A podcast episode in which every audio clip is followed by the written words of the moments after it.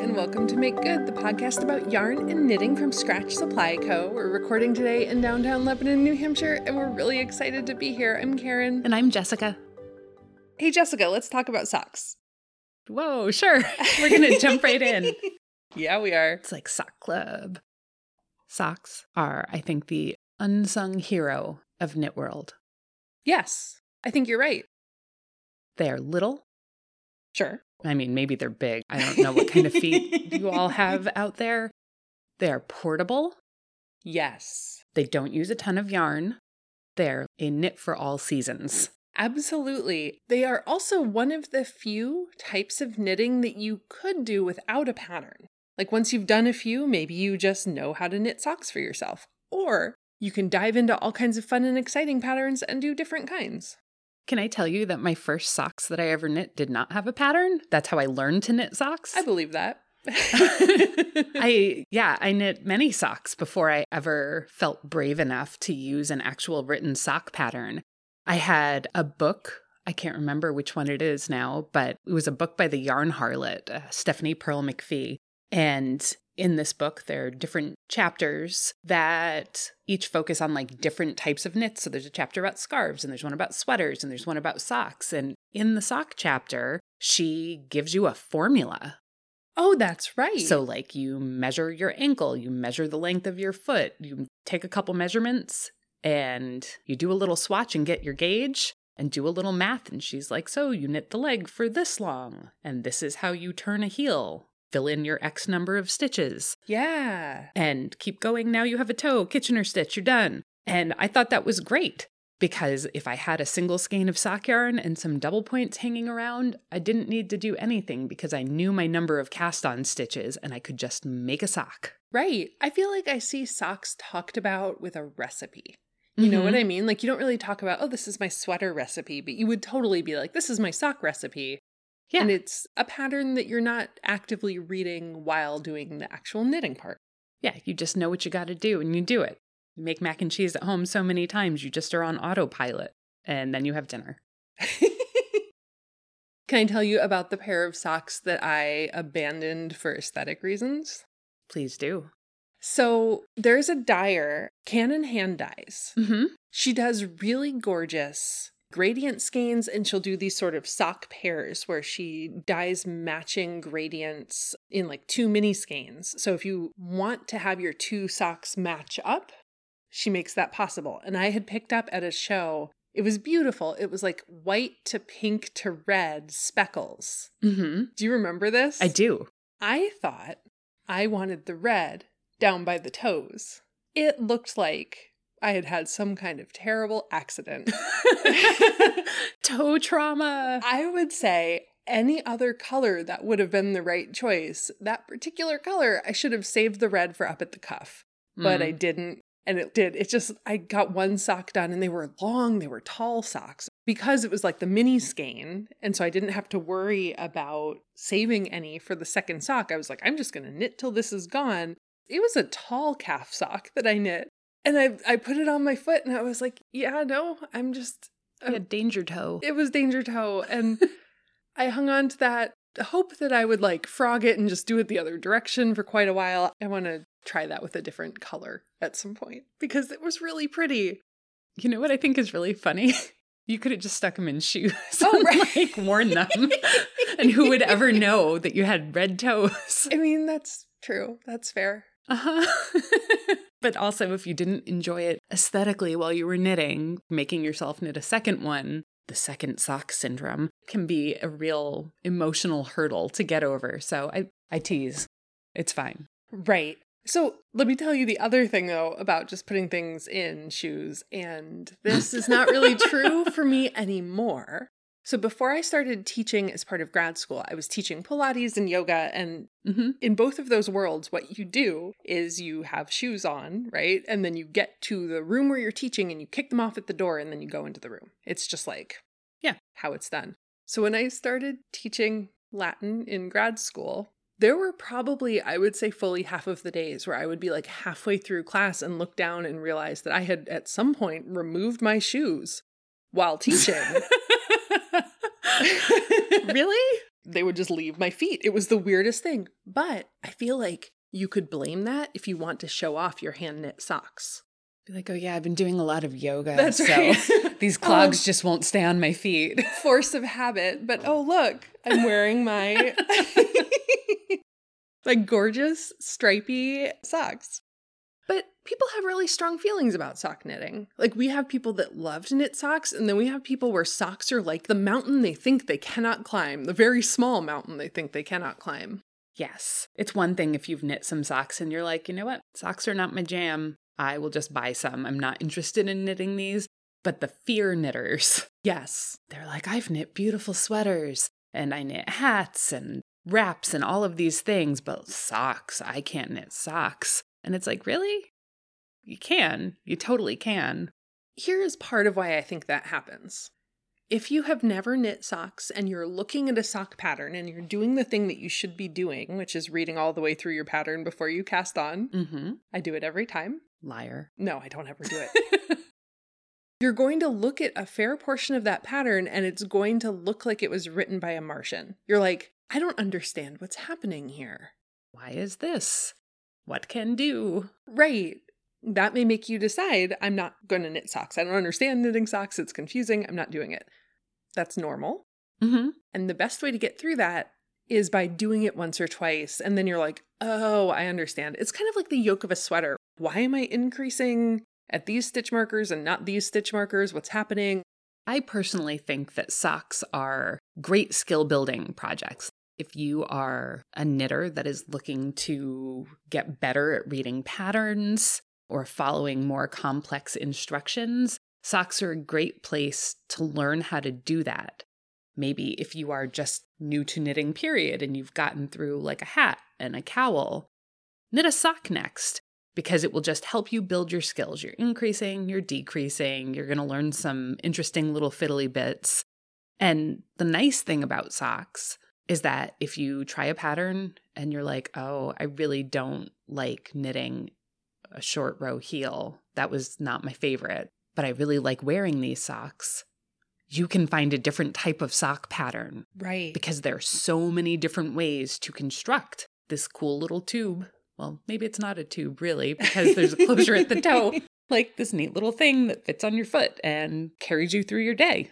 Right. And so I think we've talked about this before. Ash Alberg, who's a designer up in Canada, was talking about how they design sock patterns and are aware that the people who knit them will often like take the pattern part and find a way to like hack it into the knitter's preferred method of knitting.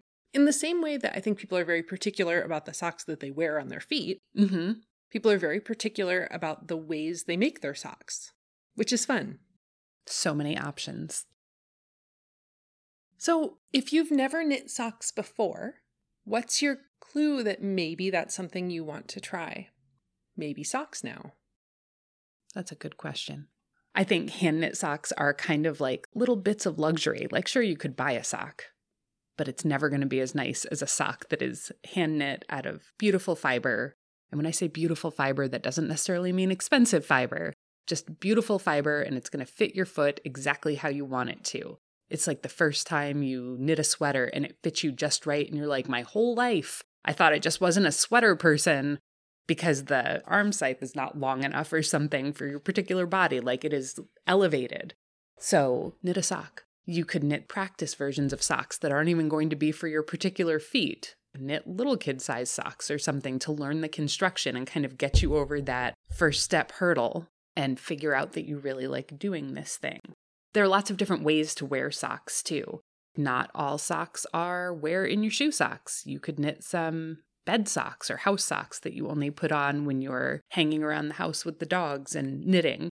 And those you can knit with heavier weight yarn and they will be cozy and warm on your feet. You might want really rugged socks that you can wear hiking and keep your feet warm because you are on a mountain or something. Or just something like little and cute and ornamental. Lots of sock options out there for you. So, I would say once you have sort of mastered cowls or hats, you're ready to knit socks. I wouldn't necessarily, unless you're a very particular type of person, and only you know if you're this type of person, pick socks as the project you learn to knit in the round on. Just because it's little and fiddly particularly if you're using double point needles. There are really two accepted methods for accepted methods for knitting for knitting um, approved methods. Karen is the knitting police. I keep telling you don't exist. right. I'm I'm undercover. I'm very stealthy.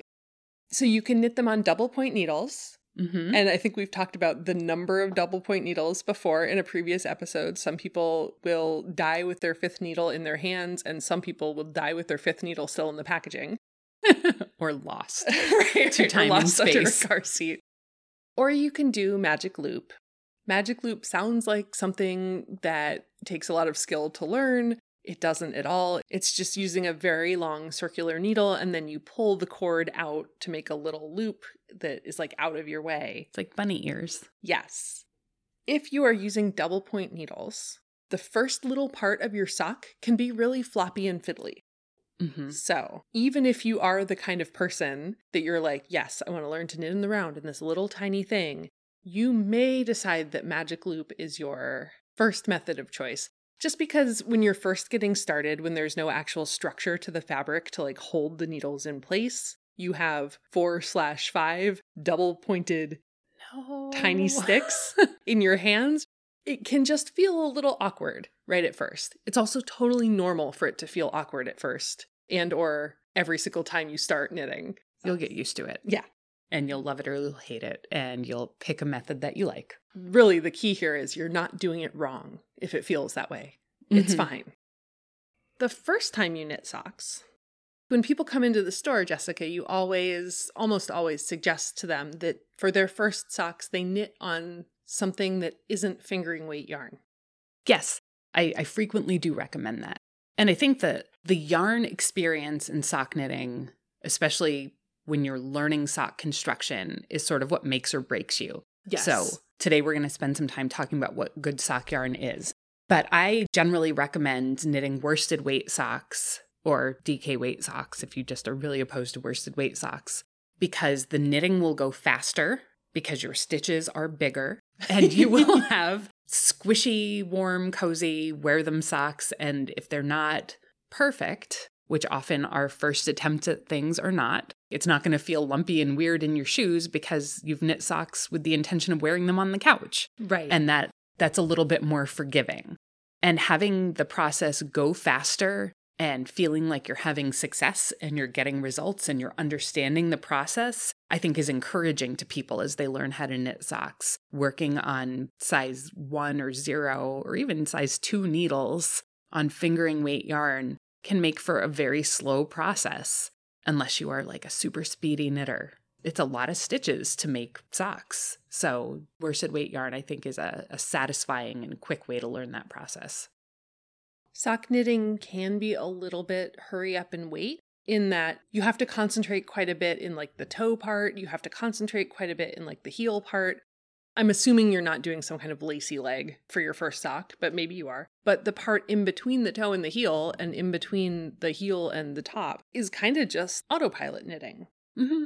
So it's very easy with small yarn to kind of lose track during all the autopilot knitting and then be like, oh, darn it, I was supposed to have done this thing. It's a good idea to do your first socks with heavier weight yarn if you have the opportunity to do that. Mm-hmm.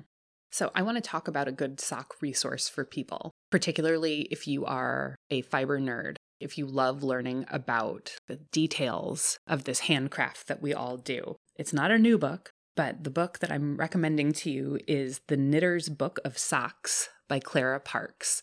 And I have a copy of this book and I love it. And it's full of sock patterns. There's a lot in there by designers that you know, by designers that you maybe haven't heard of before, all sorts of different aesthetics.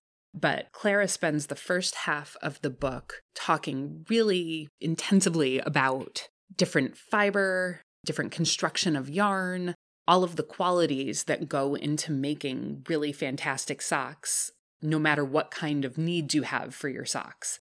And it is dense, there is a lot in there. And today we are going to just kind of highlight some very cursory points that are important to you as you are thinking about picking yarn for your first pair of socks. Yes. If you hear this and go, oh, that's interesting, maybe you want to dig deeper, go find this book. We'll put a link in the show notes to the book listing on IndieBound so you can find it in a local bookstore near you. So, the first thing Clara Parkes talks about is elasticity. And that is if you are somebody who has primarily purchased socks, you have socks that come in a bag from a store, and you don't like them, it's probably because of the elasticity. There's something not right. They're slouchy or too tight. You need to strike the right balance with the elasticity of your socks. It needs to hug your foot because floppy socks are wrong. I, I am just going to say that and people can fight me about it. They're just incorrect. Yeah. You can't have a floppy sock in your shoe. It's Right. the worst. Especially the foot part. I guess floppy sock in the leg part is like an aesthetic choice. Ankle slouch is up to you. Yes. The foot part of your sock needs to be on your foot. Yes. And it also needs to be able to like stretch and move. It needs to hug you, but not too tight. You need it to be able to stretch and open up enough that it, you can pull it up over your heel and get it onto your ankle and not feel like you're strangling your poor legs. Right. So I think if you are somebody who has primarily purchased their socks from a bag in a store, they're cotton. Yeah, largely they're cotton. If you're knitting socks, you probably don't want to knit them with cotton under a lot of circumstances because cotton that is in commercially made socks isn't just cotton. It's like cotton with some kind of elastic element to it. Cotton that comes from a yarn shop is mostly cotton, and there's going to be very little elastic element to it. She talks quite a bit about plant fibers in her book, and commercial cotton socks are knit clearly on machines, but it's Right. such a fine gauge. That type of yarn isn't really available to hand knitters. Like, you just can't get it. It's going to be thicker yarn. The stitches will obviously be bigger and feel bumpy on your foot. It doesn't have the bounce back and the memory that you need. Like, there are a number of reasons that cotton socks are less practical if you're hand making them and you're just not going to be able to achieve the results that you might want. we'll see a lot of times merino is a very common particularly you know indie dyed superwash merino i would say speaking of superwash Mm-hmm. that socks are one of those places where superwash is just from a realistic standpoint a good choice I agree. because your socks are going to end up in your dryer it's just going to happen maybe you're much more organized than either of us are and it won't happen but i feel like i mean my keys end up in the dryer you know what i mean Right, like right.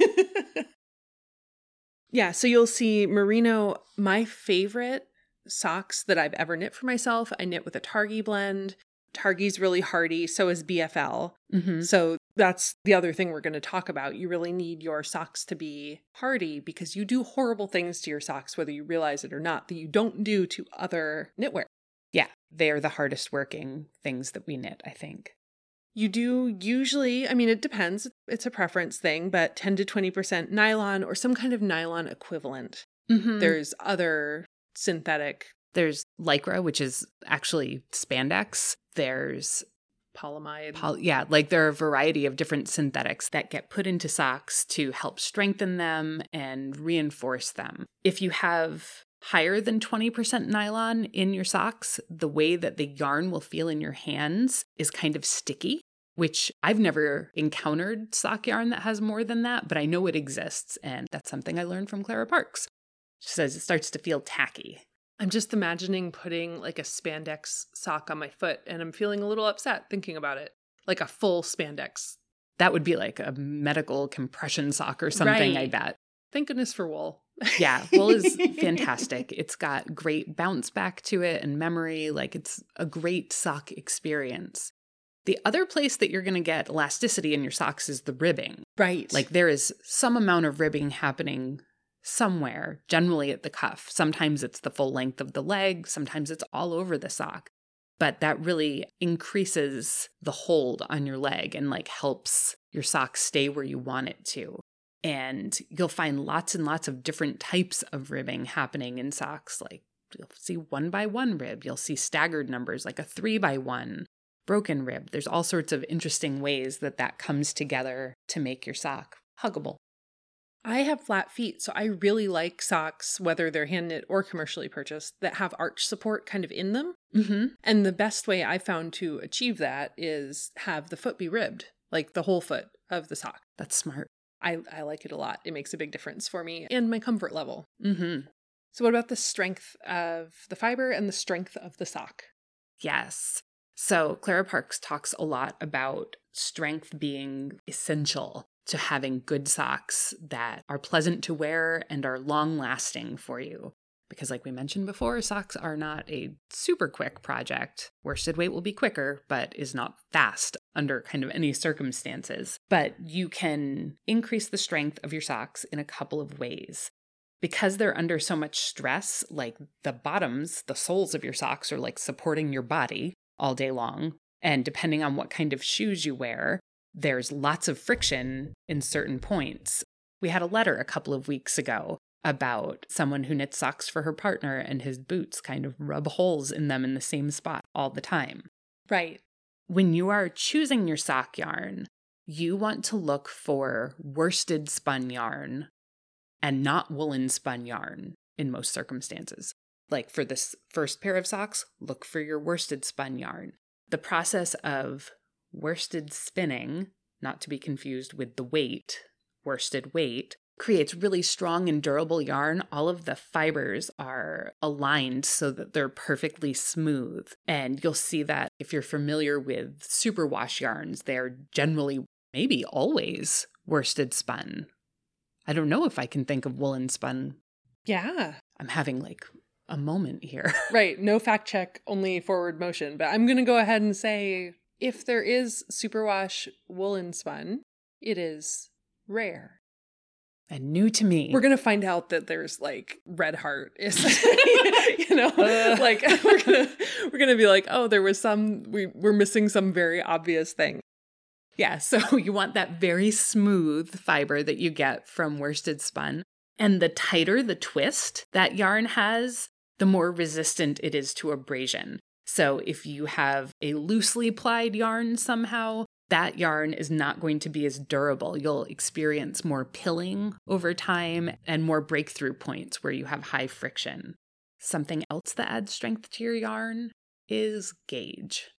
If yes. you are knitting socks that have loosely gauged stitches, like there's a lot of space between them, more than is maybe recommended by the pattern, you might want to go down a needle size and try and match the pattern's gauge. The tighter your stitches are, the stronger they are. Tensile strength protects those stitches, so it will wear well and last longer and need fewer repairs if you have dense fabric. There is a little bit of a give and take with that though. Like if you knit on size triple zero needles, um, I'm gonna say with a sport weight yarn, ah. right? Like don't knit yourself something that can stand up on its own. Right. Your feet will be sad. You'll be sad. Yep. As you knit more socks, you will find the type of sock that you like. Yes. And maybe you will find that you really like knitting on size one needles, and maybe you will find that you really like size 2.5 specifically. And right. that makes the fabric that you like. The ply of the yarn can make a difference in its durability as well. So, somewhere between two and four ply, single ply is just not going to be hardy enough a lot of times we'll have people come into the store and they'll be like, I'm looking for a four ply yarn. And that doesn't really mean a whole lot. Usually we're like, what weight are you looking for? But yeah. with socks, that does make a difference. Yeah. Ply can be confusing because there's the number of plies, which we're talking about here, which is the actual number of strands that are twisted together to make up the construction of the yarn. And I think maybe in the UK, someone will correct us. I think in some Australian patterns I've seen, they call for four ply yarn as the weight, and there is a whole weight system, just like there right. is like the American Craft Council yarn weight system, which is like one through six. Yeah. And it's just numbers. There is a ply weight system, but is less commonly used and not listed on ball bands of your yarn. So that's not what we're talking about. We're talking about the actual physical number of strands that's making up the yarn that you will use. The other thing about strength with the yarn is that just make peace with it now. You're probably going to at some point have to darn your socks. It's probably going to happen. You'll wear through the heel, you'll snag on a nail, a dog will run across the top of your foot. Things happen to socks. Mm-hmm. It just happens. Fortunately, there are lots and lots of things that you can use to darn your socks. Katrinkles has those super cute darning looms. You can get a darning egg or a darning mushroom also super cute. Which are also super cute. They do look a little rude. So just be ready for that. There's Some- a lot of giggling in our store lately. We brought in some um, darning eggs that have funny handles on them. And I mean, it's not a funny handle, it's, just, a handle.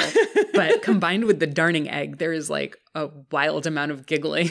there's a lot of picking up and people being like, "What's this for?" And we're like, "Oh, it's for fixing your socks." And I think they're really disappointed that that's the answer. It's a lot of smirking. you knitters are funny.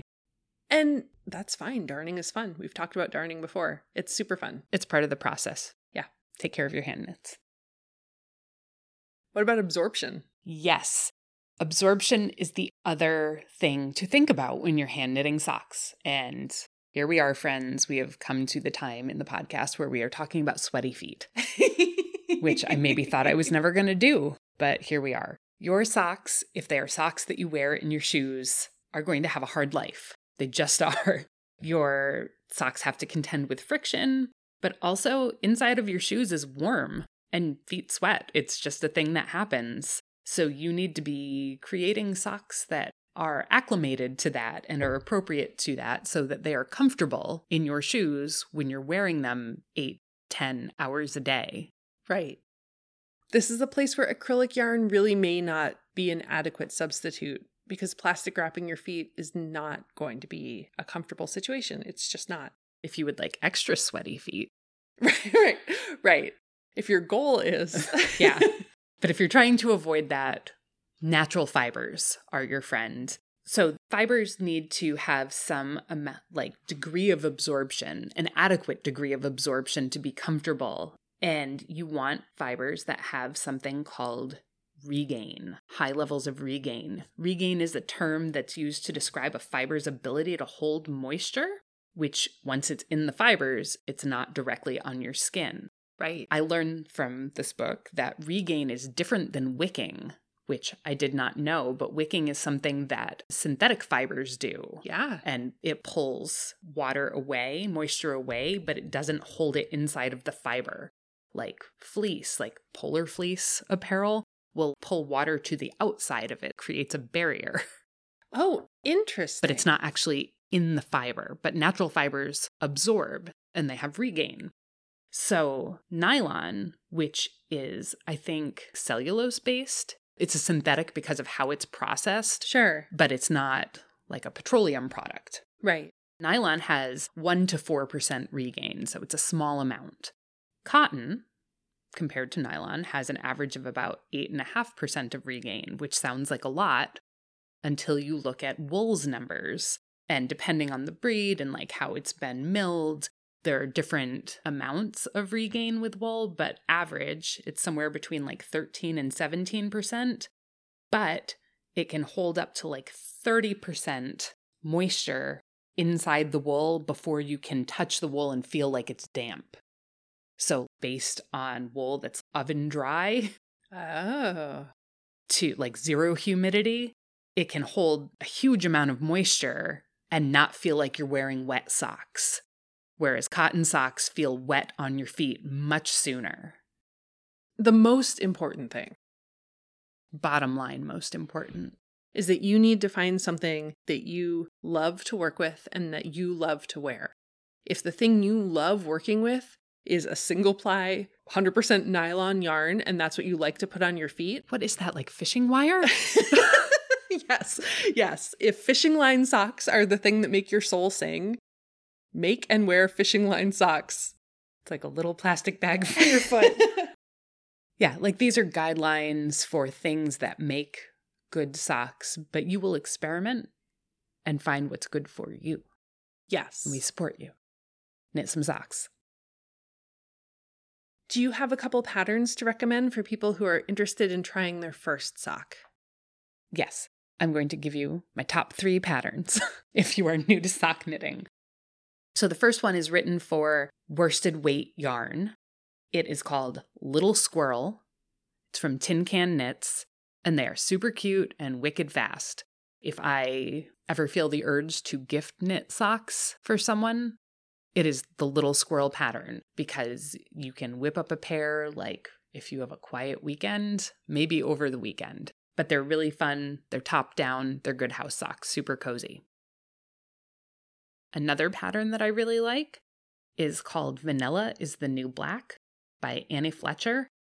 This is also a top down sock, but I think that this is a great pattern for people who are averse to sock knitting because they're scared of turning the heel. This is a really kind of neat and simple ribbed increase that makes you have like this neat little triangle effect around the heel of your foot. And it's super fun. And her instructions are very easy to follow. So, high recommend on that one. And then also the Now and Next Sock by Marceline Smith. You might know her online as Hey Brownberry. But this is another top down sock, and it has a unique toe closure. So if the thing that has been stopping you from knitting socks is not wanting to learn how to do Kitchener stitch, she has a different method for you. So check them out. You can also avoid Kitchener stitch altogether if you do toe up socks. So, yes, there's an option for you. Hey, Jessica, what's on your needles right now?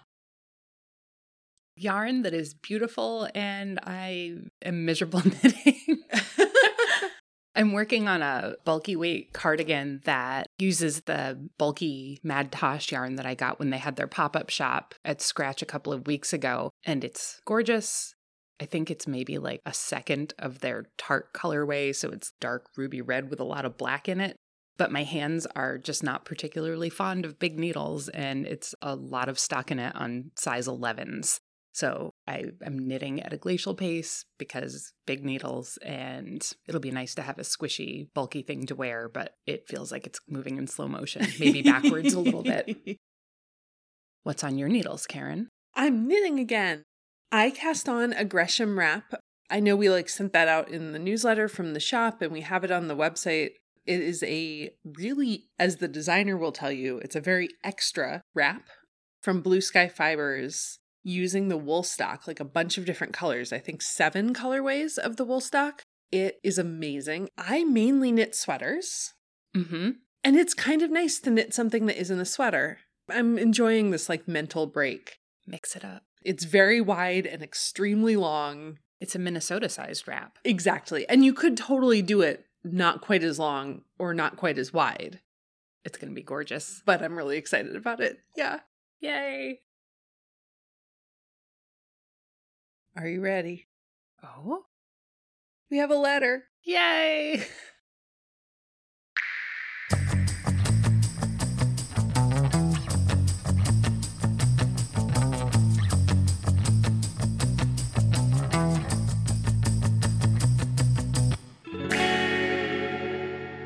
Our letter this week is from Alyssa. Hi, Alyssa. Do you have any advice on finding Fiber World friends? I started knitting in 2018 as a way to cope with stress, and I didn't really think about making fiber friends at that point because knitting was the thing I did alone in bed at the end of a hard day.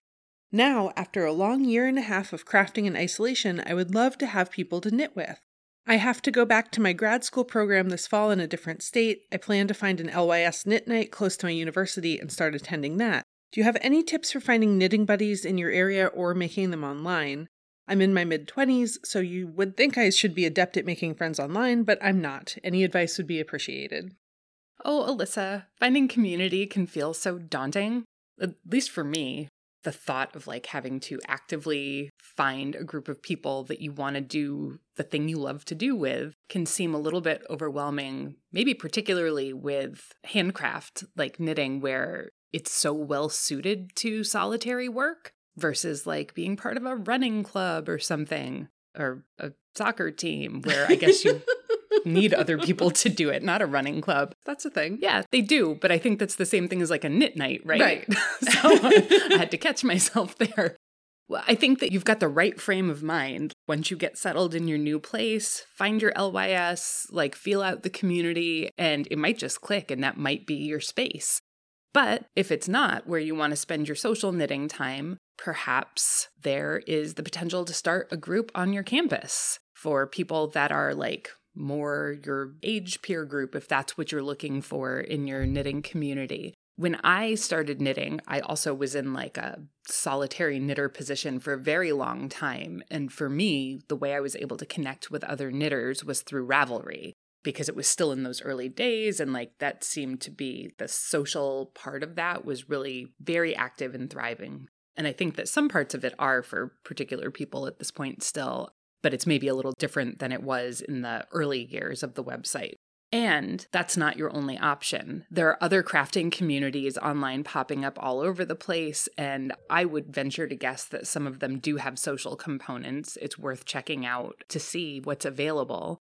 And I think right now, Instagram is still in a place where it's possible to make friends that way. It's helpful if you have a personal account, if you have some crafting content on your Instagram page. Like maybe if you want to split things up, you can have a specifically knitting Instagram account, or in your personal page, post your projects or your yarn sometimes so that when you go to engage with other fiber people, you're not a random car mechanic and bread baker who has no fiber content anywhere and people are like who is this car mechanic who keeps commenting on my stuff. Like, signal to the other knitters that you too are a fiber enthusiast. And then I think you just have to put yourself out there a little bit. Find people whose projects you love or who post things that are exciting or appealing to you and click their little hearts and then comment because the hearts are nice, but nobody is searching through them to see, I think, who specifically has clicked them. There needs to be a little bit of give and take. And eventually you're going to connect with someone who comments back. And maybe you two really like each other, or a whole group of you do. Yeah, the thing about, I think, particularly online interactions is that nobody has some kind of like magic method for making them happen. But you reaching out to somebody and being like, hey, we're friends now online is kind of the most successful way to make a friend online. Yeah, it just kind of happens. But you have to be willing to put yourself out there a little bit and be like, hey, that sock you knit was gorgeous tell me more about it or ask a question. And people, by and large, tend to be pretty generous and like want to interact with people over things that they're excited about too. So you have a shared experience ready to help you make friends. Yeah. And in terms of like the local yarn shop knit night, depending very much on the shop and the culture at the shop, some of those knit nights are fraught. there are territory wars over particular chairs. Everybody knows that's Betty's chair, right? Okay, Betty hasn't been here in six months. Like, what? Don't sit in Betty's chair. Don't sit in Betty's chair. What if Betty shows up? She's going to be big mad. And that can be really tricky. And I would say, like, give it maybe a couple of weeks, right? Because some of it's just like you're new, everything's just new. If it doesn't get better after a couple weeks, nope out of there and try somewhere else. Or, like Jessica was saying, start something of your own on campus. Yeah. And if your LYS's knit night is a hot mess, don't be discouraged. It's not you. No. It's it's whatever is happening in that space. It might be beautiful, magical amazingness, or you might live in fear of Betty, who you've never seen. Just feel it out and make your choices. The other thing, because you are specifically going to be on a campus, knit in public. Yeah. Just knit somewhere where people can see you because you know what? People will stop and be like, hey, I do that too. Or you'll have to balance that with the people who are like, what are you doing? Are you making me a sweater? Which happens to me literally every time I've ever knit on an airplane somebody on the plane asked me if I'm making a sweater for them, and I'm like, no. you just buy those socks? There's right. some of that, but there are definitely knitters in the wild who will be like, ooh, one of us. Yes. One of us. Yes. And if you see a hand knit garment on a person, say Talk something. Definitely. That's a great way to make new knitter friends. Admire their beautiful work. If you are questioning it, if you think maybe it's a hand knit garment, say something anyway. Mm-hmm. Did you make that? Either they will say yes or they will say, Oh no, Betty made this for me. and then you run.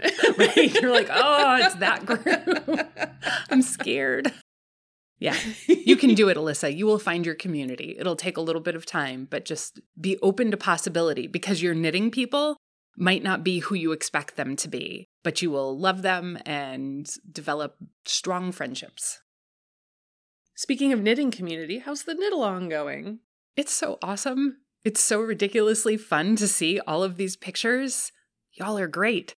So I feel like at some point during this, I thought, was two months too long for a summer knit along?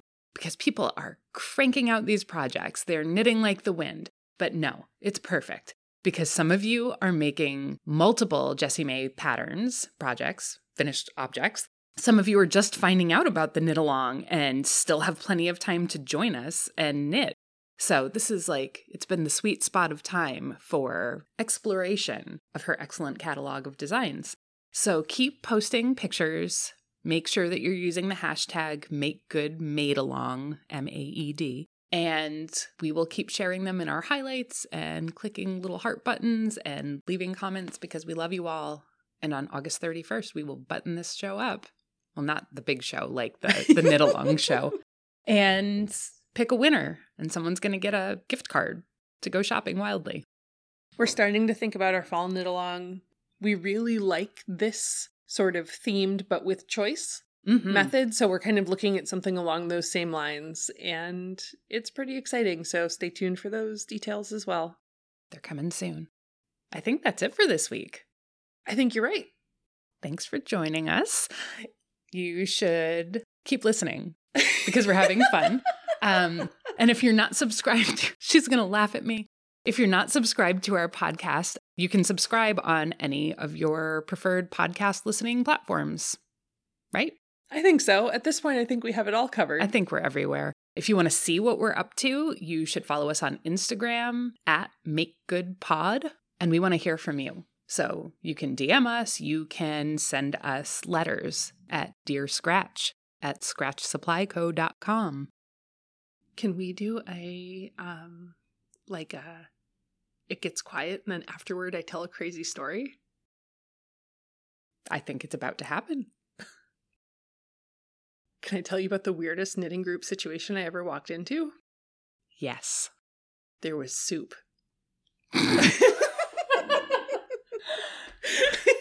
Like people were eating soup? there was a tureen of soup on a table. Uh huh. It wasn't plugged in, it wasn't warm, it was just Room temperature room soup. temperature soup that was for the group to eat. Mm. Mm hmm. I did not stay to knit that day Did for a they- couple of reasons. Did they offer you any soup? no, no, it was for Betty. What if Betty showed up? Right, right. I hope it was gazpacho. I don't think so.